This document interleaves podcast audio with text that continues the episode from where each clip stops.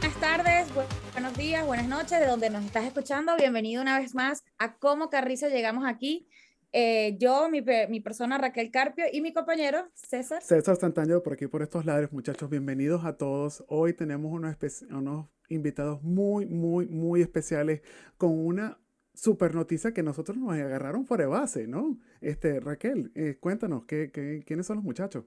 Bueno, mm, estos chicos bellos y hermosos que ustedes ven aquí, Jorman Torres y Juan Pablo Bustos, ellos son los chicos de Gente Normal, el podcast que se llama Gente Normal.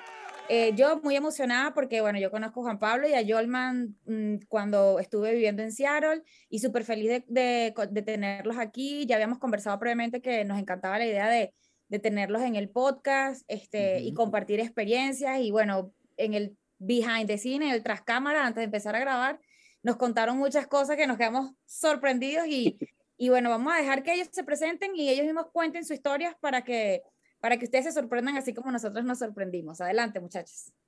Ya tienen el micrófono, por, dale. Por orden de tamaño, empiezo yo. Ah, coño, dale, dale, dale, dale. ya, ya, sé, ya empezamos, ya empezamos, eso es en caliente. Carta trampa. sí. Trampa. Ajá.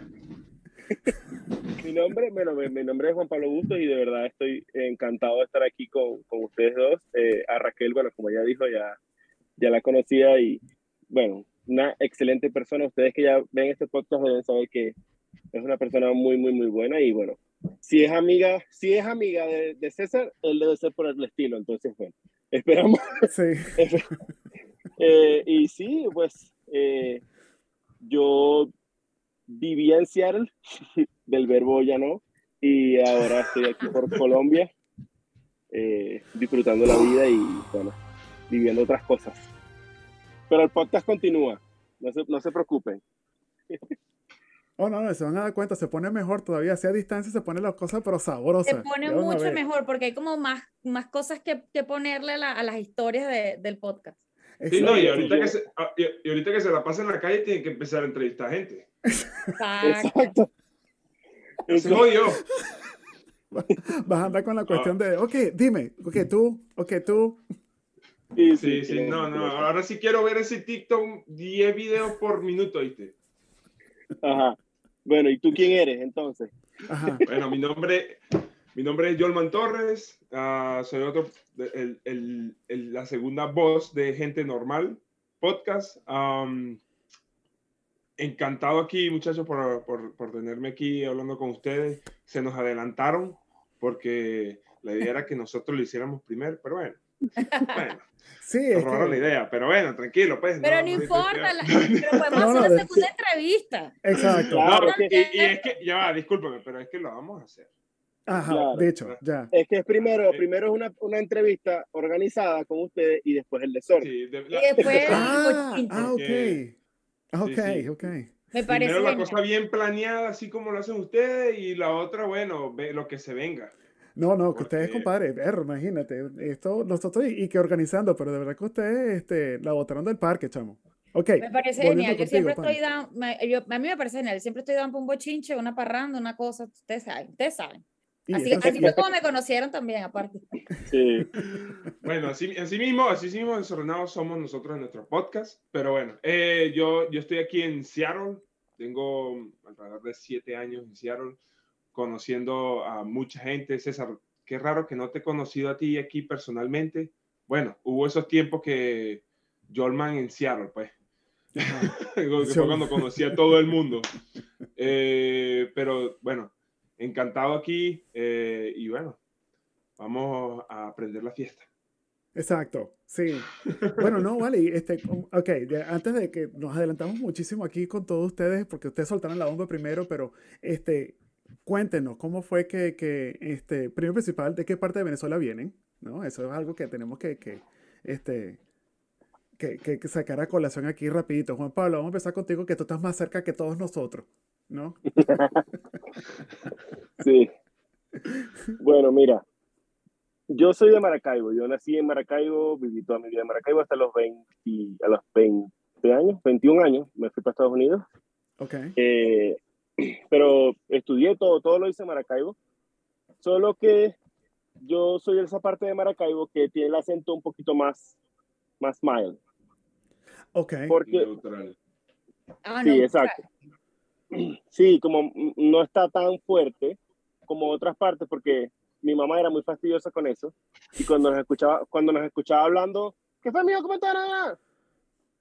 ¿Qué te pasa? Por favor, compórtate. Entonces, porque eso es del, o sea, no es del pueblo, pueblo, pero eso, ese, ese acento es más como autóctono. Yo puedo hacerlo porque me crié en eso, pero no es como que normalmente, pues, eh, eh, y también que yo tengo una vaina que yo escucho a alguien y automáticamente empiezo a reproducir el acento de la persona. Entonces eso me ha hecho que yo tengo un, un collage de acentos. O sea, por ejemplo, en el podcast a veces hablo como yo, hermano. Y, to- y todos mis amigos, ¿y que, y que y entonces? Pero, o sea, es, es así. Y la verdad, pues, Maracaibo ahí estudié, ahí viví. Obviamente, como todo zuliano, pues, soy súper, amo, amo, amo Maracaibo, amo mi ciudad, amo mi estado, amo todo. Pero no quiero volver. Está caliente, weón, está caliente. Uy, no, mano. Yo, o sea, aquí en Bogotá es un poquito, o sea, es frío. O sea, no, yo Frío. pensaba que, que era paja, que era frío, no, pero sí es frío. O sea, en las noches se pone que si 6, 7 grados y, y todos los días. O sea, no es que la estación va a cambiar. Ah, Rico, O sea, rico. exacto. Sí, sabroso. Para nosotros, marico, para nosotros, eh, no salimos en short, weón. Exacto, pero yo la primera semana estaba en franelita, Ajá. chores. La gente aquí me mira, porque aquí todo el mundo vive enchaquetado. Y entonces toda la gente que, ¿y dónde escuchamos?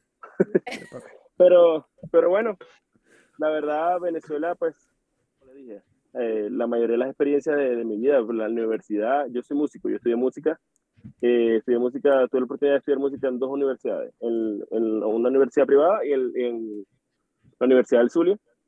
Mi mejor experiencia, pues, o sea, estudiar en la universidad pública y estudiar en la Facultad de Arte, bueno, si existiera, se la recomendaría a cualquiera. Es la más, más, más buena, de verdad. Y bueno, nada, eso, eso es de donde yo soy de, y lo que siento por, por, mi, por mi ciudad. Ahora, emigraste, emigraste de Maracaibo para Estados Unidos y ahora estás. En Colombia, sí. O sea, mi- fíjate, es muy, es muy curioso porque mi mamá era colombiana, pero yo nunca conocí Colombia, jamás. Mi mamá fue de esa, de esa gente que eh, su mamá, o sea, mi abuela, emigró de Colombia a Venezuela cuando estaban las cosas terribles aquí en Colombia. Entonces, mi mamá se fue para, para, para Venezuela cuando yo tenía como un año, dos años. Entonces, nunca hubo como esa, esa vaina de como venir aquí porque la vaina estaba jodida aquí, ¿me entiendes? Entonces, era como que recibíamos visitas de familiares en Maracaibo, pero nunca vinimos. Y eh, yo después, después yo me fui con mi mamá para Estados Unidos, porque mi hermana vive, vive allá en, esta- en Seattle desde el 2010. Sí, más o menos. Ok. Tiene muchos años allá en Seattle. Y entonces me fui al final me quedé, bueno, como todo el mundo, eh, pues apliqué por asilo, estuve ahí un tiempo viendo la vaina y al final, bueno, me fui por, porque la, la situación, yo me casé, mi esposa es colombiana y aquí a otra realidad de vida diferente y no sé. A- aparte que yo tengo una vaina, que se lo digo a todo el mundo, yo visito un lugar y yo me quiero quedar a vivir ahí. Yo tengo, ese- yo tengo esa, de verdad, yo no puedo ir de, de, de visita a ninguna parte. Yo, lo, yo allá mismo en Estados Unidos, mi esposa me regaló un fin de semana para San Francisco de cumpleaños hace como dos años. Y yo buscando trabajo en San Francisco, y que trabajo en San Francisco, y, y que cálmate, por favor. O sea, yo así soy en todos lados. O sea, yo llevo, yo fui a Orlando y yo me quedé quedar en Orlando. Trabajo en Kissimmee. Y yo, o sea, Dios mío. Entonces, no sé, a mí me encanta, yo soy muy nómada, a mí me encanta estar así en diferentes sitios, vivir la cultura por mucho tiempo, conocer, o sea, de verdad, me gusta mucho. No, y lo que estoy pensando aquí es que el destino definitivamente te llevó a Colombia, pues porque tu mamá Sí. es colombiana, tu esposa es colombiana y fíjate, todo se dio para que, bueno, llegaras a, a Mira, sí. Colombia y, y bueno, quizás eres nómada, como dices tú, eres nómada, pero bueno, quizás ese va a ser tu, tu destino final y, y bueno, conocerás Colombia y, y muchos pueblos bonitos y a lo mejor veremos Juan Pablo quedándose, no sé, en Medellín un rato, después otro rato en otro lado, así pues, pero... Chévere. Mm, sería in- increíble. Bueno, me encantaría. bueno, este, Vamos a ver Jordan, qué para ahora tú. Ahora, Jolman, a ver, cuéntanos, Jolman, tu historia. Ya, Jolman está. bienvenido. Esto, esto es. así es este. ¿Cómo se llama esto? Estas conexiones en. este formato. de, sí, eh, tienes que estar probando el micrófono, tienes que estar cambiando todo porque la conexión no juegue, no, no ayuda. A ver, me hablaron, porque si me hablaron, Sí, por, eso, por los últimos. Justamente te preguntamos cuando estabas cambiando los micrófonos. no, es que de repente me, fueron a hablar y, pasó algo y yo, ¿qué es No, no, chamo, bienvenido. Esto va a ser la nueva, la nueva temática de ustedes. Se van a dar cuenta que se pone mejor. oh, así, así, improvisamos, así improvisamos. Exacto. Exacto. la pregunta? Que nada, quería que nos contáramos tu, que nos contaras tu historia de emigrante, cómo llegaste a Seattle y, y, bueno, qué pasó con tu vida. Ah, bueno. ¿Qué pasó con el Jordan de antes y el de ahora? No, no, no tenemos historia larga, corta o media? Eh, no tenemos alcohol, así que tienes que hacer la media mediana. Sí. sí, sí. Si tuviésemos alcohol, ahí sí, dale, pégate, weón. Para la, para, la entrevista con usted, entonces bueno, ahí sí nos No, no, la entrevista con nosotros vamos a tener ron. Ok, pero me, la pones en el waiting room, por favor, porque ahí es donde la necesito yo. No, no, no, yo dale. Y ahí sí te pongo aire acondicionado. Oh, gracias, gracias. A ustedes sí pagan la luz. Sí, ellos sí. No, no, no, se la robamos al vecino. Eh, pero bueno. Ah, tenemos contrabando. Coño, esto no, esto no sale en inglés, ¿verdad? Porque el vecino sí va a entender eso.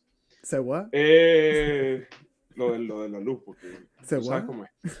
Ah, eh, bueno, eh, yo vengo de una tierra muy bonita, la segunda tierra más bonita después de Maracaibo, eh, Barquisimeto. Ah. Perdónenme a los que vienen, perdónenme, los caraqueños, pero bueno, eh, ustedes saben qué es lo, que yo pienso de Caracas, pero bueno, yo vengo de Barquisimeto.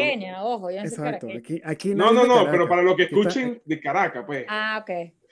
Ah, no, no ah, entremos en ese tema, pues, sí, sí, sí, sí, por ahí. Sí. Espero que, pero bueno. Ah, ah, bueno, yo vengo de Barquisimeto, eh, de la tierra del folclore, de la música, eh, Y, no, y no toco nada, no toco ni, nada. ¿No toca ni bajo? Ni bajo. Mm, mm. Toca la puerta. Mm, Tocó la puerta y de vaina, pero bueno. Eh, mi acento no es muy guaro, no es muy guaro porque mi familia es de, de, un pueblo llamado Biscucuy, en el estado portuguesa. Eh, toda mi familia prácticamente se generó entre, por, entre Biscucuy y Guanare, portuguesa. Y, y, estuve siempre en ese movimiento de ir hasta Biscucuy, y bueno, mi, estudiar y todo, la forma, eh, el mayor del tiempo fue, siempre fue en Barquisimeto, pero mi acento siempre ha sido un acento campesino, mezclado ahí con el Guarolandia, pero entonces es medio, medio extraño. Eh, estudié, en, estudié en Venezuela, me, me soy graduado en ingeniería en Venezuela eh, y me mudé a los Estados Unidos alrededor de los, en, el, 2015. Ya un poquito antes, bueno, la situación estaba mal para el 2015, eh, pero un poquito antes de que pasara lo del, o sea, la explosión prácticamente del, del Bolívar casi desaparecer, desapareciendo, el peo de la, de la, del el tercer peo de las guarimbas y todo esto. Eh, y bueno, me decidí prácticamente un punto muy crucial, decidí moverme de, de, Barquisimeto, de mudarme a Estados Unidos. Prácticamente eh, mi decisión fue muy loca en realidad. Fue un día que me levanté, no sé, en mediados de enero me levanté con el, no sé, arrecho, me imagino, por el internet, por la luz, por alguna vaina, porque siempre o se iba el internet, se iba la luz, o se iba el agua. Bueno, el agua no se iba porque gracias a Dios mi papá había pensado en poner tanque hace muchísimos años. Y bueno, y dije, prácticamente me levanté, fue correcto mi mamá, le dije, mira, porque como el niño de 24 años, devolviendo a vivir con su mamá, le llegué y le dije, mira, me voy. Y me dice, me dice, ¿y por dónde te vas tú, loco? Y yo me voy para los Estados Unidos. Me mamé. Y lo, o sea, lo, único que me dijo fue, ah, ok, bueno, buena suerte, que me lo lleve conmigo. y, o sea, ella, siempre fue, o sea, siempre estuvo como con ganas de que yo me fuera, como que, busca oportunidades. Quédate, quédate, quédate. Sí, no, esa, esa sí, sí no era de las que, ay, no, hijo, voy a vivir. No, esa quería prácticamente que yo me fuera, que buscara las oportunidades. Yo en ese tiempo estaba, yo era ingeniero, yo estuve trabajando con una empresa, una transnacional en Venezuela. Eh, antes de eso estuve trabajando con CanTV, era el que jodía la internet. Eh, oh, eras tú. Bueno, eso fue del 2011 al 2012, era yo. Del ah, resto de eso ya, ya era otro loco que, que había llegado ahí. Eh, y bueno, y también, y por un tiempo, como por dos años, me, me, me, picó el culo, bueno, perdón para los que no, para que las groserías, pues. Ah, perdón. Me picó el grosería? Buena pregunta, Pablo. este, me dio por jugar basquetbol y llegué a jugar por un, por un año, año y medio con los Guardos de Lara. Y ahí fue cuando me, me decidí irme a Estados Unidos. Eh, llegar aquí fue, llegué directo a Seattle. Mi experiencia fue, aquí no, aquí no tenía nadie. Aquí sí no tenía ni hermana, ni tío, ni primo, nadie. Llegaste lo único que tenía, sí, lo único que tenía era un amigo que conocí hace muchísimo tiempo, que era de Costa de Marfil, que él hablaba español, portugués, no, ese, ese habla todos los idiomas. Eh, y, lo único, y, y, yo le dije, mira, me voy para allá, ¿Tú, ¿tú crees que me puedes ayudar a conseguir algo donde vivir? Y me dijo, no, bueno, te quedas conmigo, que tenemos un plan que después vamos a alquilar una casa y vamos a alquilar las cuartas de esa casa. Sí, un plan así como que de ayudar a la gente que viene para alquilar las cuartos. Y yo, ah, bueno, dale, dale, dale, ahí tengo un cuarto, me dice él. Y bueno, lo que yo llego, bueno, me muy, muy, muy curioso porque nosotros llegamos y él me, aquí existe el light rail, eh, el trencito ese que va de, del, del, aeropuerto, en ese tiempo era del aeropuerto del downtown. Y, y él, o sea, él me busca y prácticamente, no, no vamos a agarrar el tren. Y yo, ah, bueno, vamos a agarrar el tren. Y después el tren se paró en, en la mitad del camino porque ya eran pasadas las horas y tuve que pagar un Uber. Entonces al final llegué, llegué al, al, apartamento de él y me dice, bueno, ahí está el cuarto. Y cuando entré al cuarto hay dos personas dos personas más. Sorpresa. Habían dos personas más. Y, me tocó, y dije, bueno, verga. Y yo, ah, ok, sí, dale. Y me deja pagar, o sea, iba, iba a pagar una miseria porque obviamente estaba compartiendo casi que el apartamento entre cinco personas, un apartamento de dos cuartos. Entonces, bueno, y así, así fue mi experiencia. Yo dije, bueno, esto, yo, mira, yo llegué bueno, yo vi eso y decía, ah, qué, qué de pinga esta una experiencia diferente. O sea, yo dije, bueno, claro. aquí vengo. Si a mí me tocaba dormir en un puente, yo lo iba a hacer. A mí eso no me, no me iba a detener a mí en, mis metas. Y bueno, y así empecé, bueno, empecé, llegué aquí, eh, pasaron muchas cosas. No sé si quieren, no, no, no. en resumen, eh, estudié, estudié eh, me gradué aquí, o sea, con, con, mis carreras en Venezuela, pude, pude aplicar en una carrera aquí y hacer una carrera en dos años. Y, y, con eso, bueno, apliqué a trabajo, estuve aplicando trabajo, bueno, empecé a trabajar, desde, desde que llegué había empezado a trabajar, obviamente haciendo los oficios que a los gringos no les gusta, pues, ¿sabes? Exacto. Baño, a ellos no les gusta limpiar su baño, eh, cortarle el césped, eh, pintar, hacer la comida, bueno, todo ese tipo, todo ese tipo de, de trabajo y bueno, hasta que pude lograr a, aplicar mi carrera como tal, eh, como ingeniero. Súper. Pero ha sido, ha sido una experiencia increíble. Todavía creo que, bueno, todavía digo, todavía falta más, pero bueno, ahí vamos. Todavía falta más. Sí, es parte de las cuestiones de por qué llegamos aquí. Este, Exacto. Eh, eh, queremos, queremos crecer, no queremos, por eso fue que nos salimos del país, porque queremos buscar que esto es todo lo que podemos hacer, de verdad, eh, así, ya. Bueno, en nuestro caso, nosotros, nosotros cuatro, imagínate este, Juan Pablo, que está por, ahí, que está por allá dándole, este, todavía, todavía sigue moviéndose, compadre, ¿no? Pero es parte de nuestro crecimiento como persona, que individualmente vimos, vimos la y no nos gustó. Eso, sí, eso que tú dices fue, la, fue la parte crucial de por qué me vine. Era pensar, bueno, me, tenía 24 años. Yo, yo me había mudado, yo como cuando me gradué en, Venezuela, yo me había mudado a Puerto Cabello. Yo viví casi dos oh, años en Puerto Cabello. Okay. Eh, prácticamente que fue 21 años, me gradué como a los 21 y de una vez me fui a Puerto Cabello, me mudé de mi casa. Más yo, era, yo, yo siempre tenía como esa mentalidad mentalidad gringa que dicen aquí, pues muy individualista. de que yo siempre quería, no, me quiero ir de mi casa, o sea, o sea, los 18 no lo hice, bueno, porque pasaron ciertas cosas en, en, en, en mi vida, pero eh, a los yo me he graduado y yo di de una, me voy, ya conseguí trabajo, me voy para Puerto Cabello. Y eh, después de un tiempo regresar a mi casa, porque estuve con lo de los guaros de Lara y pues mis padres vivían en, en Barquisimeto, no iba a estar gastando en eh, comprar un lugar o, alquilar un lugar. Sobre todo que ya en ese tiempo los precios estaban increíblemente altos. Eh, y, y, pero llegar un momento que estaba, me sentía en mi casa, que bueno, ya, ya lo de los guaros había como que pasado a cierta otra etapa y, y, no, y no, no poder ejercer o, o, o, ejercer y pensar de que nunca me iba a comprar una casa o que, me, o que lo que me iba a costar a mí comprarme un apartamento o que prácticamente iba a depender de mis padres para que me ayudaran a comprar algo. No, nunca, o sea, fue una situación que no, yo quiero, quiero hacer algo mejor. Yo, para poner en contexto, pues estoy segura que mucha gente ya, o sea, porque yo estoy escuchando tu historia y me pongo en lugar de las personas para también entender muchas cosas. Tú dijiste que a los 24 años volviste, a los 23, 24 años volviste a tu casa, pero no sabíamos que te habías ido a los 21, ¿cierto? Que siempre habías querido ser independiente y no sé qué. Cosa que, que, que es, bien diferente, ¿no? O sea, la, la, cultura de nosotros siempre es como que muy pegados a la familia. Este, yo fui una, a, diferencia de ti, yo me fui a mi, yo logré irme de mi casa a los 30 años.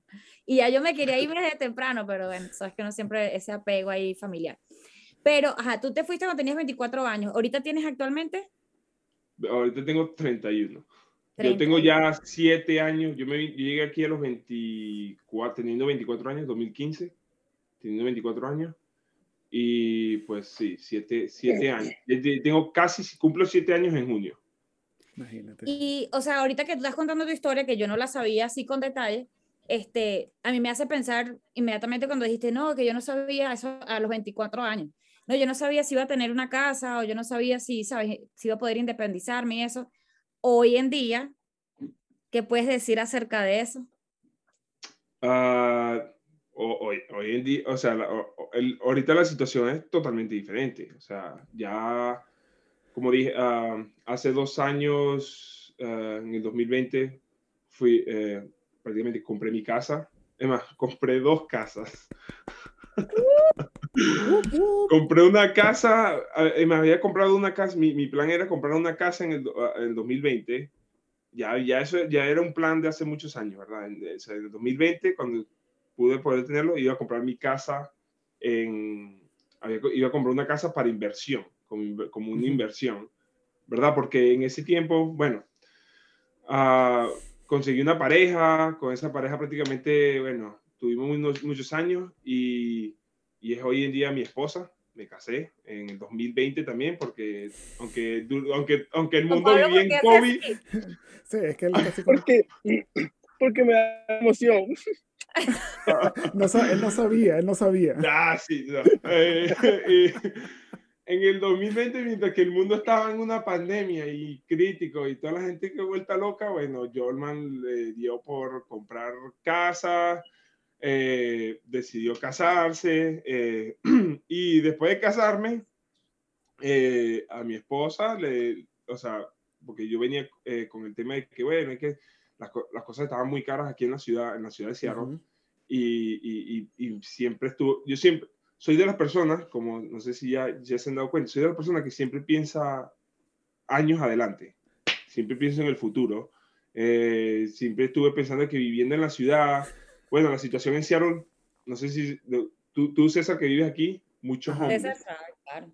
Demasiado, demasiado gente en la calle y, y eso a mí me preocupaba. Eh, ah, y, y, a mi esposa también empezó a preocuparle, entonces digo, bueno, vamos a comprar una casa. Y bueno, aunque yo me opuse un poquito porque por la situación que ya había comprado una, nos compramos una casa y nos mudamos otra vez. Pero, eh, o sea, como dije, siempre, siempre, o sea, lo, trato siempre de llevar pasos adelante. Y gracias a la situación de que, bueno, que me eh, emigré aquí, creo que pude lograrlo, porque siempre estuve pensando que en Venezuela, o sea, no que no lo iba a lograr, sino que me iba a tomar mucho más tiempo de lo que esperaba. y, y, es, y solo pensar en eso me frustraba, me frustraba muchísimo. Y es algo que, que, que, aquí, que, que cuando yo llegué aquí, es más, llegar aquí, igualito, aquí llegué aquí con planes, pero sin saber exactamente el 100% qué iba a suceder. Porque primero llegar a un lugar, no, sabe, no conocer la cultura, no, no, no saber el idioma, porque no sabía nada del idioma. Eh, tener que estudiar, tener que aprender.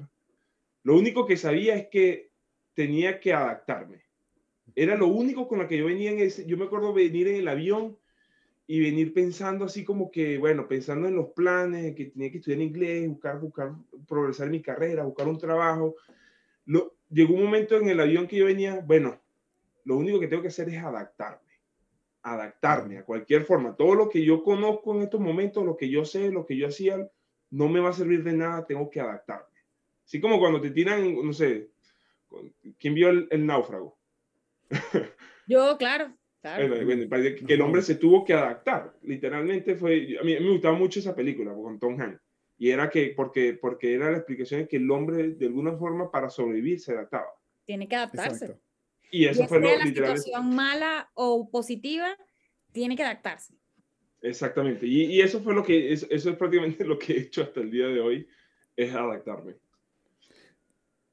Eh. es, una frase súper, súper importante, de verdad, la adaptación. O sea, creo que eso es vital para la inmigración y para cualquiera. En el caso de nosotros venezolanos, nosotros emigrantes, pues nos tuvimos que adaptar a la cultura, al país, a lo que fuera. El venezolano que se quedó en Venezuela se tuvo también que adaptar a la situación que estaba pasando. Y yo siento, desde el punto de vista, las dos, las dos, los dos contextos son admirables y ninguno, ninguno se justifica echarle tierra al otro en lo absoluto, porque las dos situaciones son totalmente admirables, porque es adaptación, una, palabra muy clave que ha dicho Jolman. Sí, y, voy a hacer una acotación rapidito, ¿no? Que este, para traer a colación aquí Juan Pablo, que, es lo que es la nueva temática de nosotros los, venezolanos. Este, tenemos que, este, las situaciones están cambiando como vamos avanzando con el tiempo. Por lo menos Juan Pablo, eh, estoy fascinado de que tú estás, yo, me está hablando y yo lo que veo son las matas moviéndose, lo que veo, lo que siento es los edificios moviéndose porque este, Juan Pablo está en movimiento, ¿no? Y entonces este, e, es, nuestra nueva dinámica. Cada quien está en un sitio diferente, cada quien está haciendo algo completamente distinto porque es nuestra nueva este, realidad como nosotros venezolanos. Si tuviésemos, si las cosas hubiesen estado mejor, yo creo que ninguno de nosotros estuviésemos, nos hubiésemos conocido. Porque cada uno nos hubiésemos, quedado, nos hubiésemos quedado en nuestras partes. Yo como, como, como buen guayanés, nosotros decíamos jodido, pero en Guayana, y aquí yo muero. E, eso es lo que uno decía como guayanés.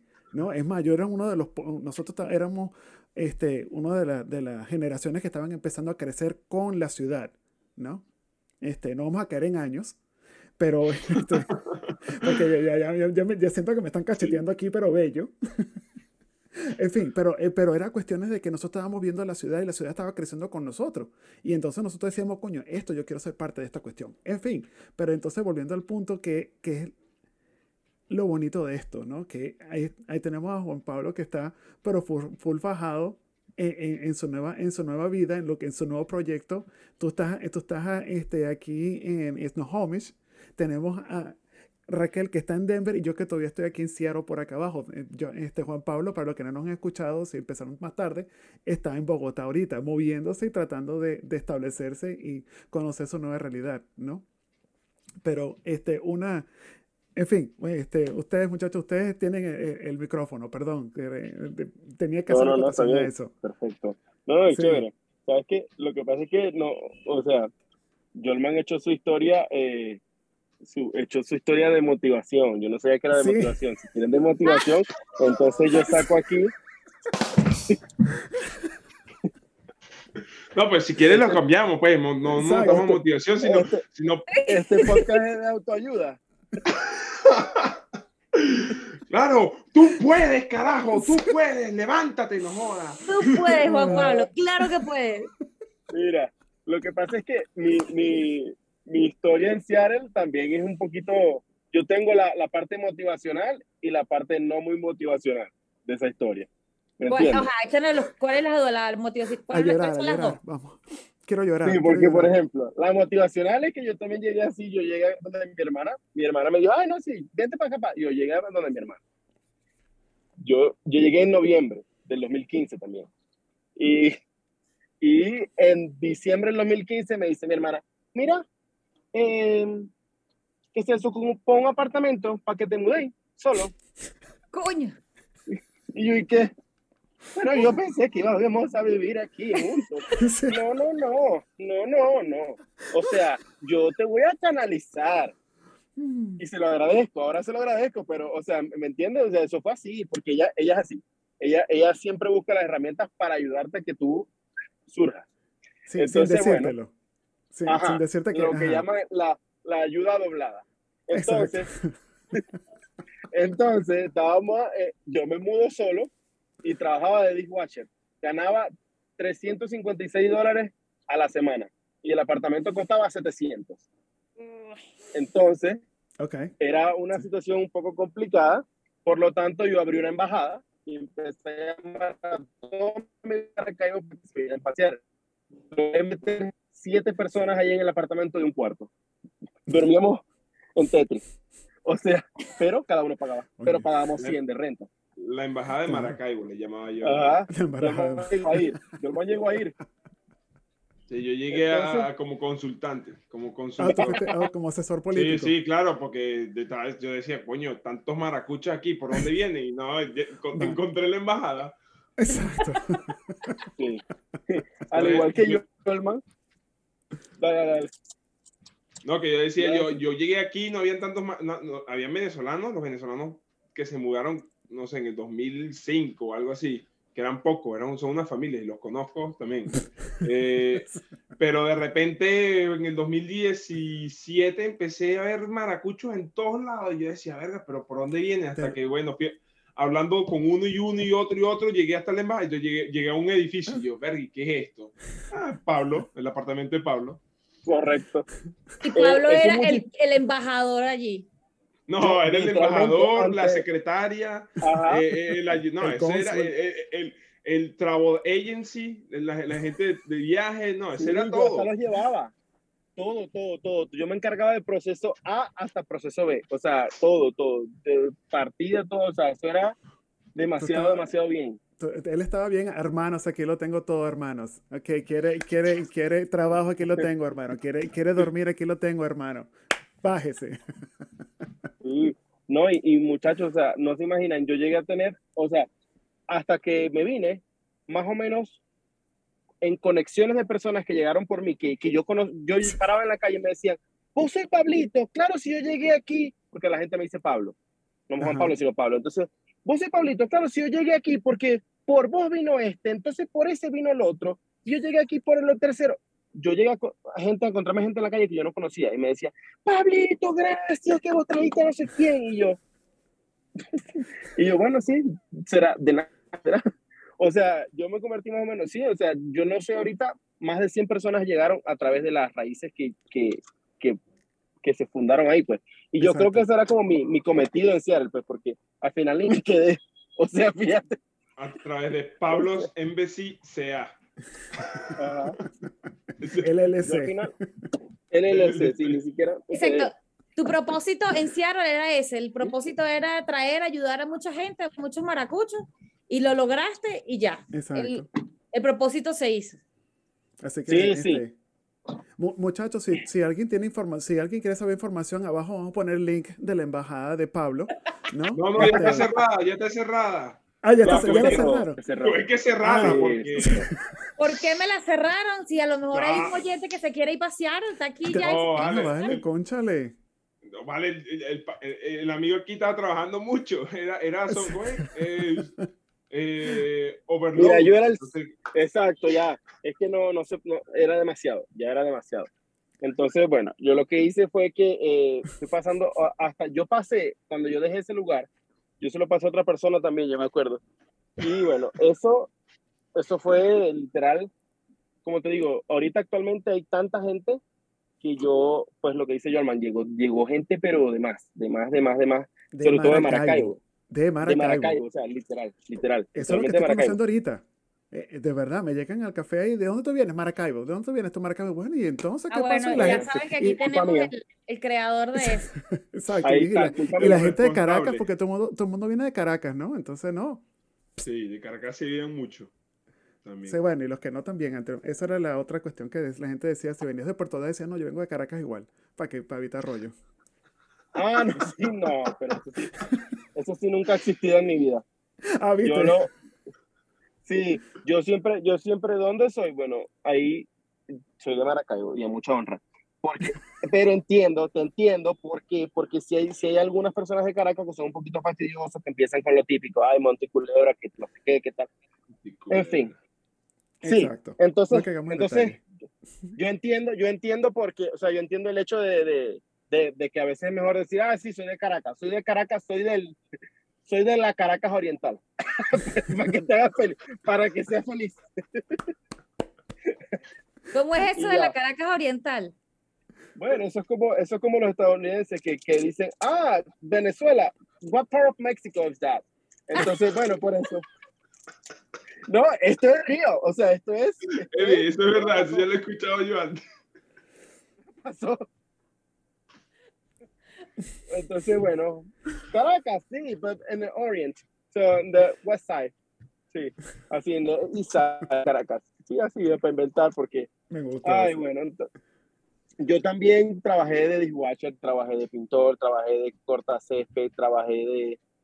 Claro, pero como todo en Estados Unidos, a mí me dijeron, no, vamos a cortar grama. Y yo imaginaba que cortar grama era cortar gramita en una casa. Ajá, exacto. Cuando uno llega, cuando uno llega allá, allá en Estados Unidos, todo es multiplicado a la potenciación por 300 millones. No son una casa, sino cinco estadios.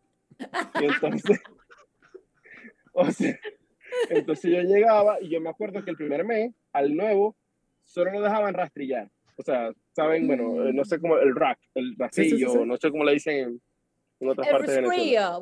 Le, le decimos ah. el rastrillo. El rastrillo.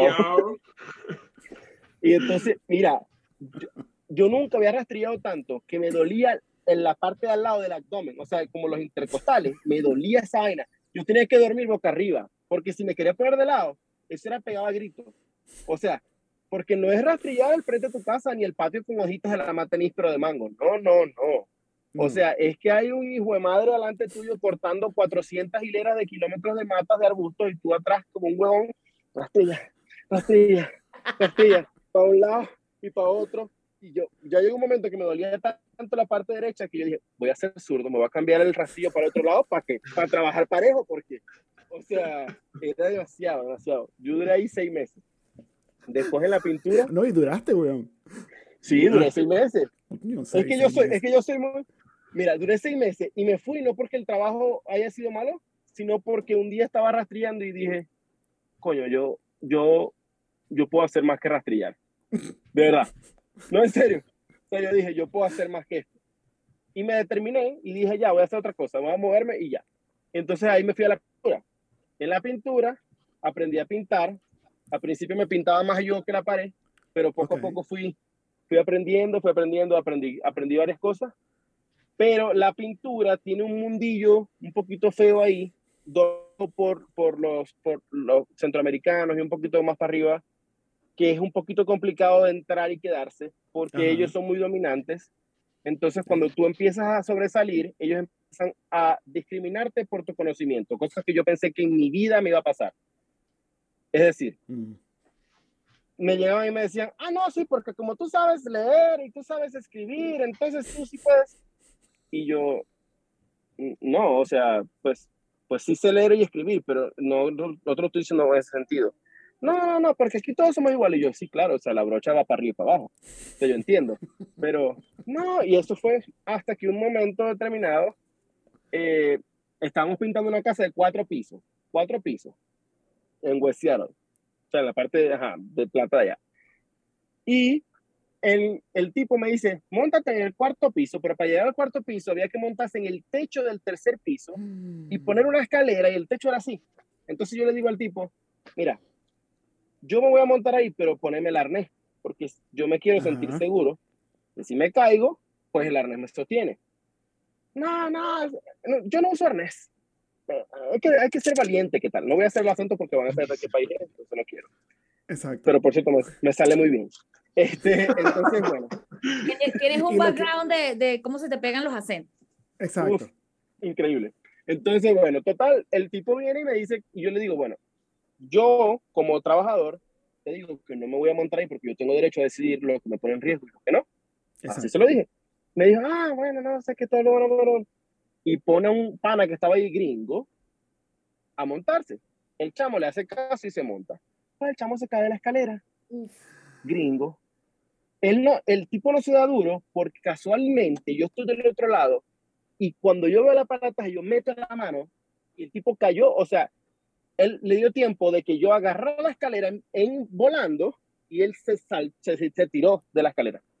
Porque si él no se tira, eso le cae encima y lo, lo revienta. Bueno, total, entonces de ahí me llamaron al jefe. No, porque tú no quisiste montarte y yo, bueno, él te contó que se cayó el gringo. ¿Cómo que se cayó alguien? No puede ser. Ah, bueno, y le cuento. Entonces ahí se armó, bueno, tú sabes.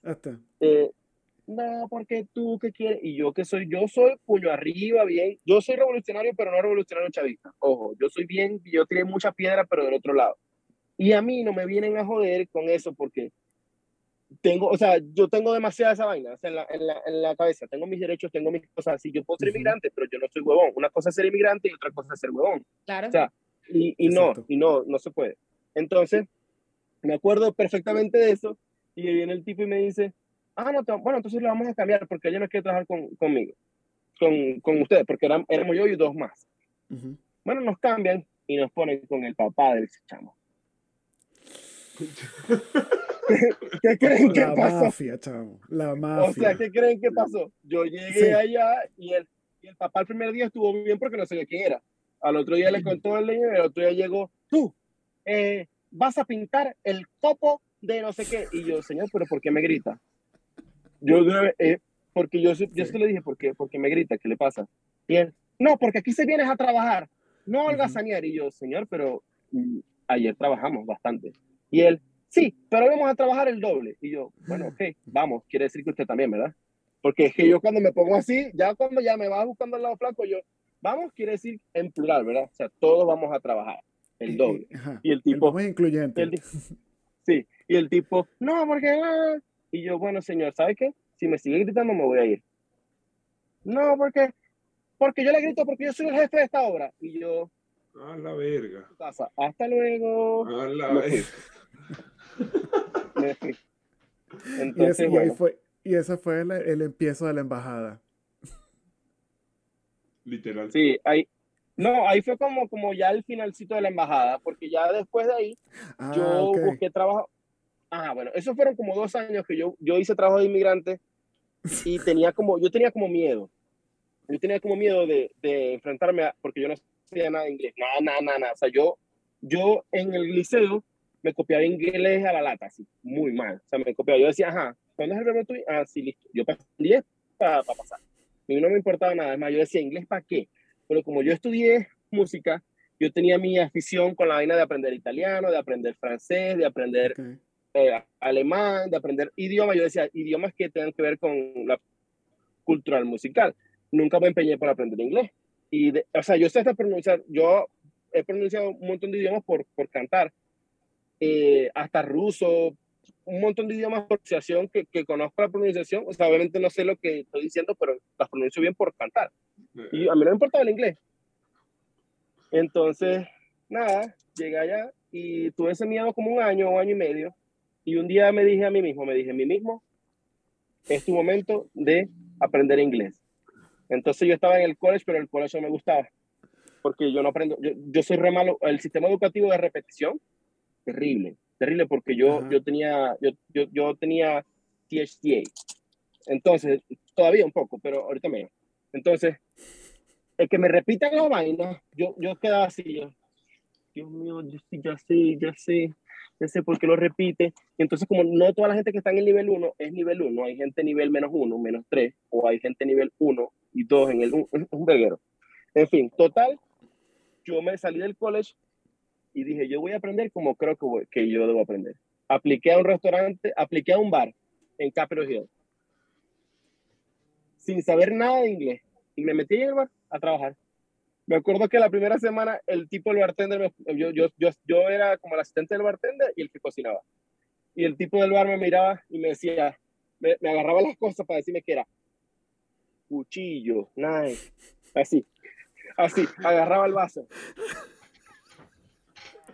así, lava plato, así, o sea, terrible. Y yo, obviamente, en selección natural, o te adaptas o te mueres, lo que hablábamos con, con, con Entonces, obviamente, ¿qué pasó? Yo al tiempo, a, los tres meses, ya estaba echando cotorra con los borrachos en el bar. O sea, literal. Ah, eso... porque yo veía y entonces llegaba todo el mundo y obviamente los borrachitos cuando están hablando te ven ahí y dicen, bueno, voy a contar mis penas. Es el momento, mi momento ha llegado. Y empiezan a contar sus penas y yo así. Hasta que poco a poco fui entendiendo y bueno, fui, fui manejando toda la, la vaina de, de, de eso. Y me, o sea, pues así fue que aprendí inglés. Y bueno, aquí viene la parte motivacional de superación. Aprendí inglés también, que después trabajé en un colegio, eh, en un colegio en preescolar, dando clases en inglés. Después hice programas de estudio en inglés, lesson plans en inglés. Después me fui a un colegio bilingüe y daba clases en inglés y en español. Daba clases, clases hasta de inglés en, en, en vainas de, de, de, quinto grado, cuarto grado, sexto grado, o sea, así. Eh, bueno, se fijan. Después mi vida giró y de eso yo siempre, a mí siempre me gustado dar clases y empecé a dar clase, clase, clase, clase, clase. Y mi último trabajo, literal, fue era profesor de música de un colegio muy bueno en Wallingford, eh, un colegio católico espectacular en Wallingford, que fue ahí como, o sea, ese fue, ahí fue, yo le decía a Jorman, este es el lugar donde yo quiero estar. O sea, era, era como el último lugar donde yo quería estar porque ya de eso, es que mi último momento en Seattle, ya yo estaba, digamos que en donde yo quería ya estar yo trabajaba en ese colegio y aparte había logrado tener una concesión con una señora en Kirkland para tener una academia de música. Yo tenía las dos cosas, ya. Pero ahí vino la cuestión migratoria.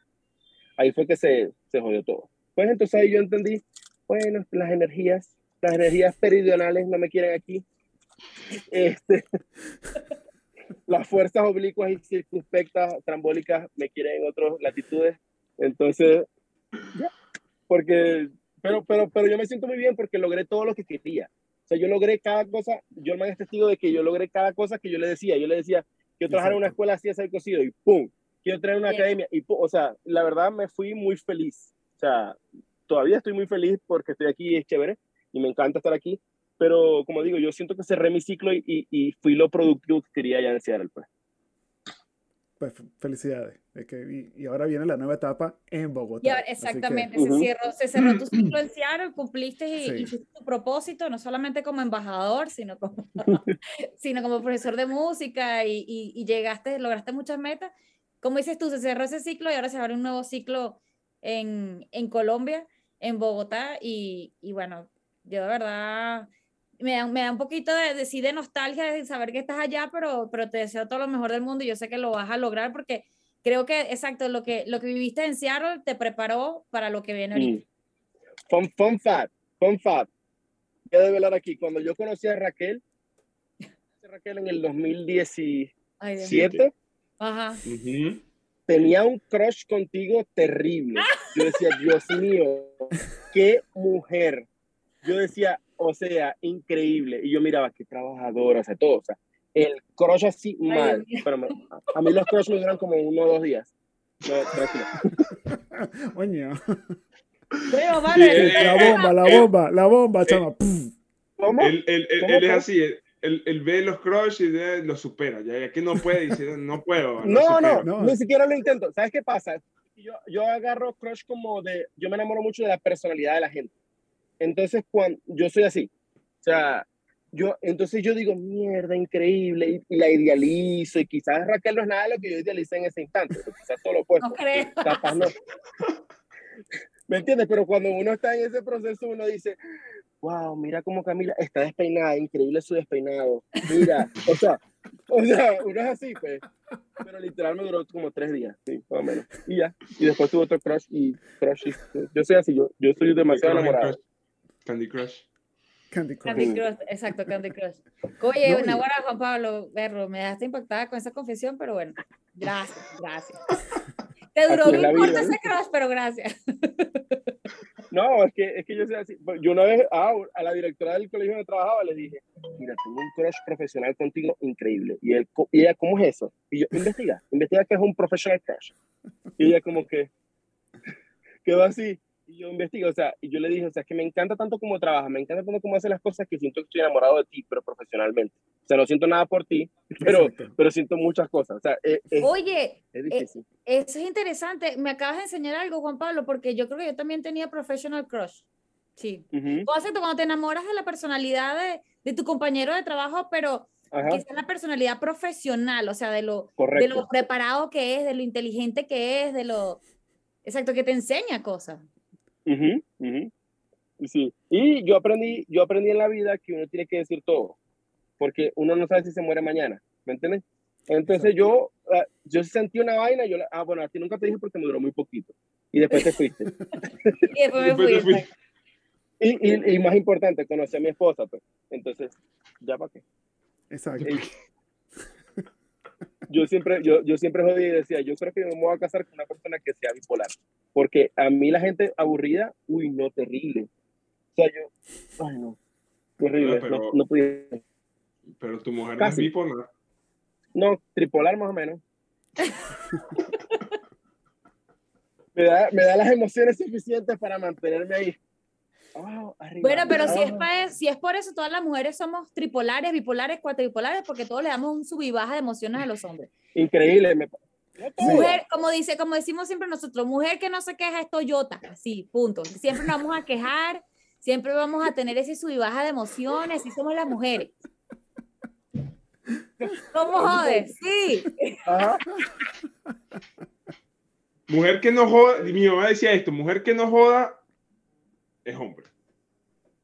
También. También, también, eso está bien. Pero es que, no, bueno.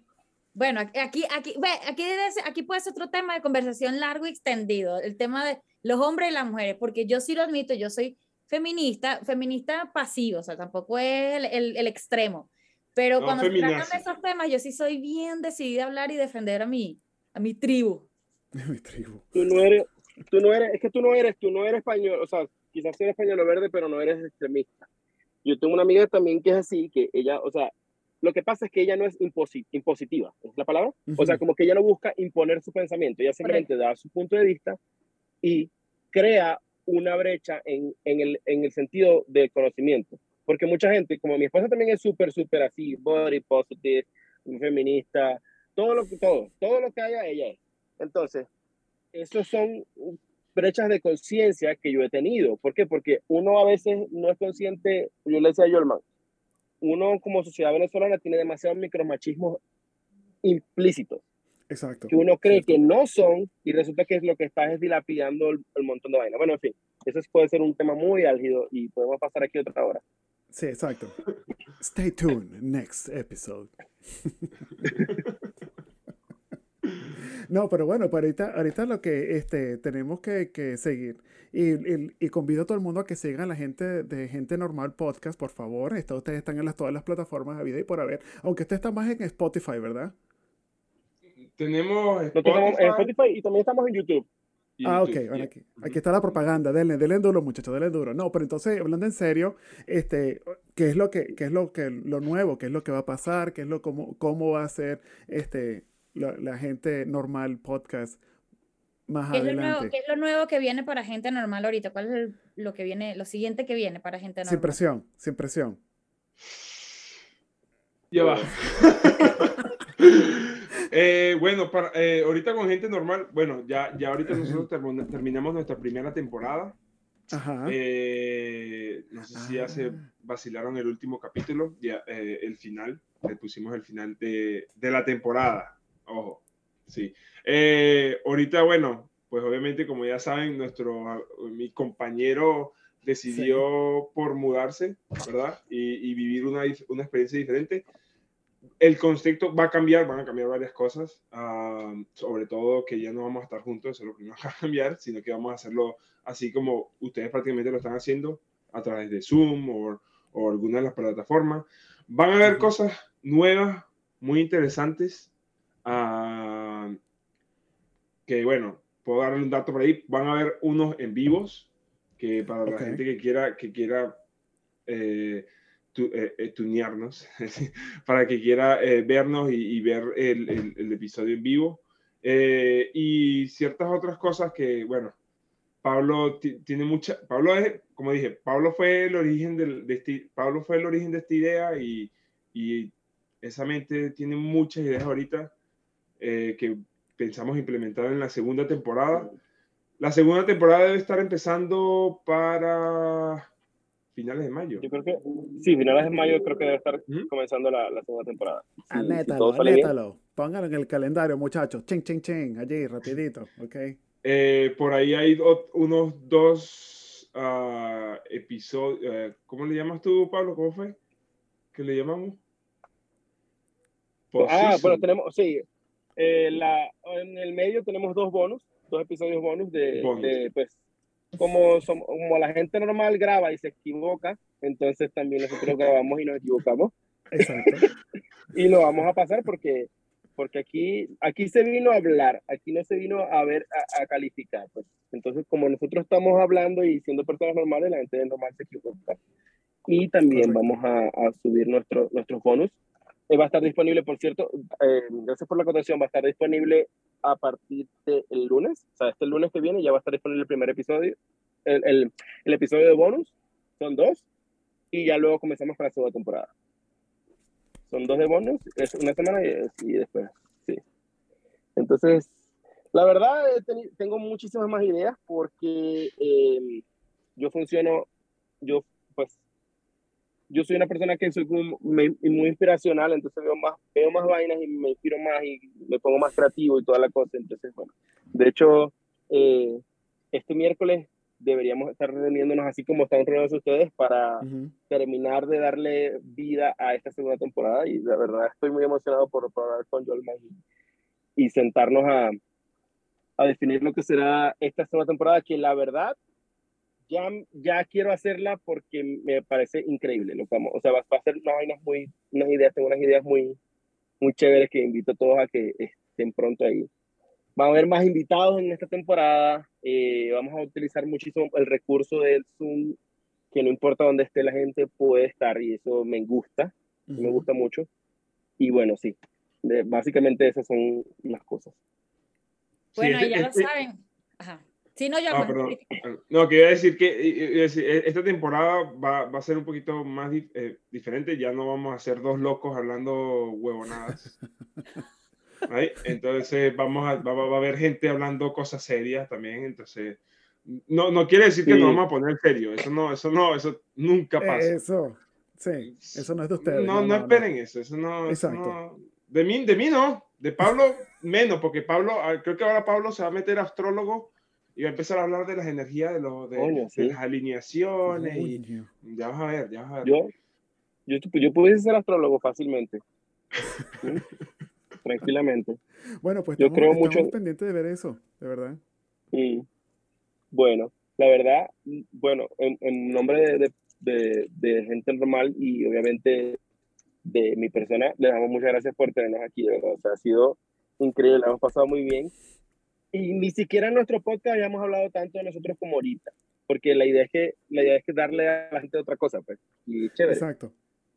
Claro, no, no, más bien gracias a ustedes muchachos, gracias por hacer ese espacio, ese tiempo, yo sé que su tiempo es importante y, y, y bueno, gracias por, por esas historias, por compartirlas, por, bueno, por, por esa genialidad, esa, esa historia de inspiración que, que contó Jolman y, y ese genio, ese humor tan bueno, maravino que tiene Juan Pablo. De verdad, muchísimas gracias por, por compartirla.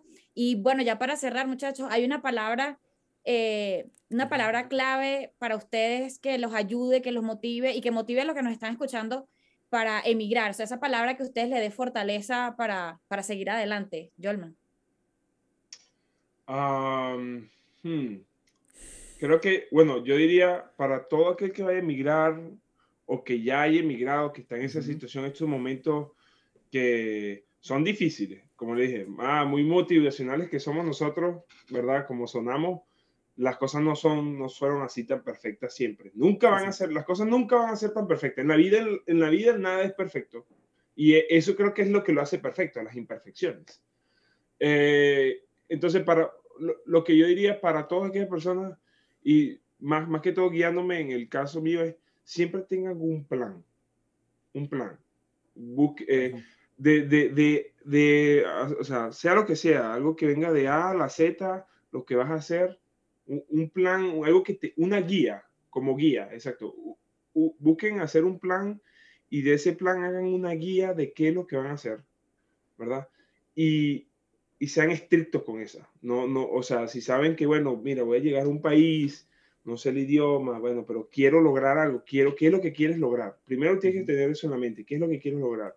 ¿Y qué es lo que te va a tomar para llegar ahí? O lo que tú crees que te va a tomar para llegar ahí. Y sigue esa guía.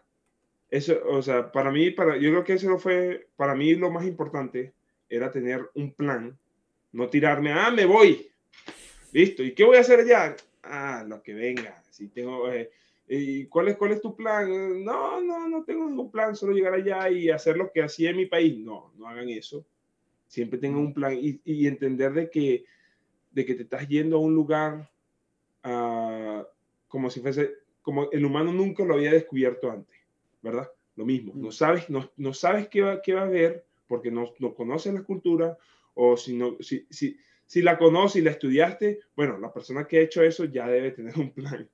Uh, pero por eso, a todo aquel que esté dispuesto a hacer eso y ya esté en esta situación, háganse un plan y, eh, y, y, hagan de ese plan la guía de su vida para poder lograr lo que quieran. Juan Pablo, ¿qué no dices tú?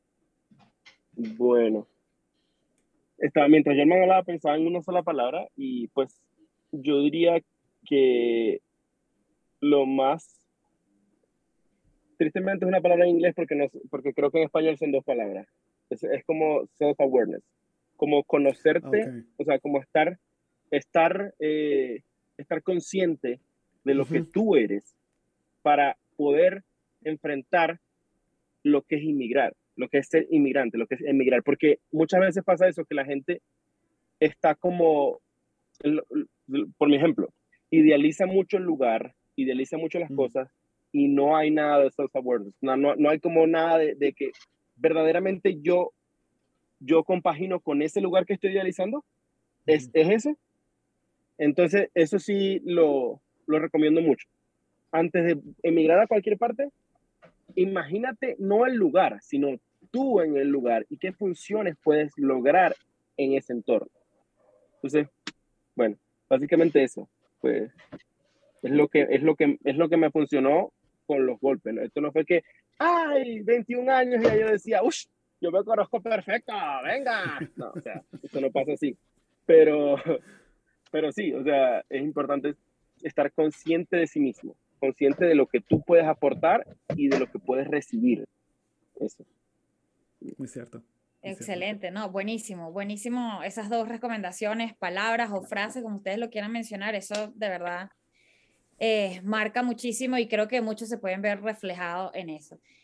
Bueno, muchachos, muchísimas gracias de verdad nuevamente por su tiempo. Muy enriquecedora esta conversación. Eh, y bueno, muchísimas gracias, César. Si quieres. gracias a ustedes, gracias a ustedes. Nos vemos, nos vemos en, cuando ustedes sean nuestros invitados. eso está fijo. Claro que sí, claro que sí. Busco, busco, sí, nos va a encantar este, eh, hablar con ustedes, que ustedes sean los anfitriones y nosotros seamos los que estamos aquí recibiendo la, y respondiendo las preguntas o haciendo esta dinámica también con, como ustedes. Así que, de verdad, este, muchísimas gracias. Gracias por, por compartir este momento. Ustedes nos dieron esta bomba, nosotros no nos esperábamos esto, estábamos esperando verlos en, en, en, en un solo sitio, así que de verdad, este, gracias por hacernos parte de de su vida. De verdad que sí. Y por compartir esto. Gracias a ustedes, de verdad que esté muy bien. Un abrazo enorme. Un abrazo. A los dos, estamos pendientes. Chao. Adiós. Chao. bye, bye. bye.